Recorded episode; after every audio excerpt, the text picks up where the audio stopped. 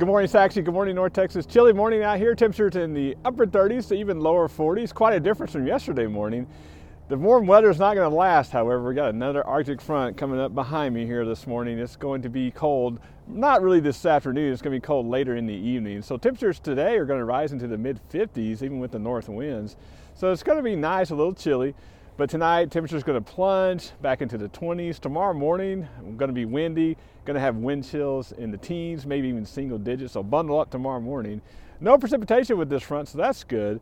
But that's going to set the stage for a cold weekend and then also set the stage for a rainy week to the week, a rainy start to the week next week.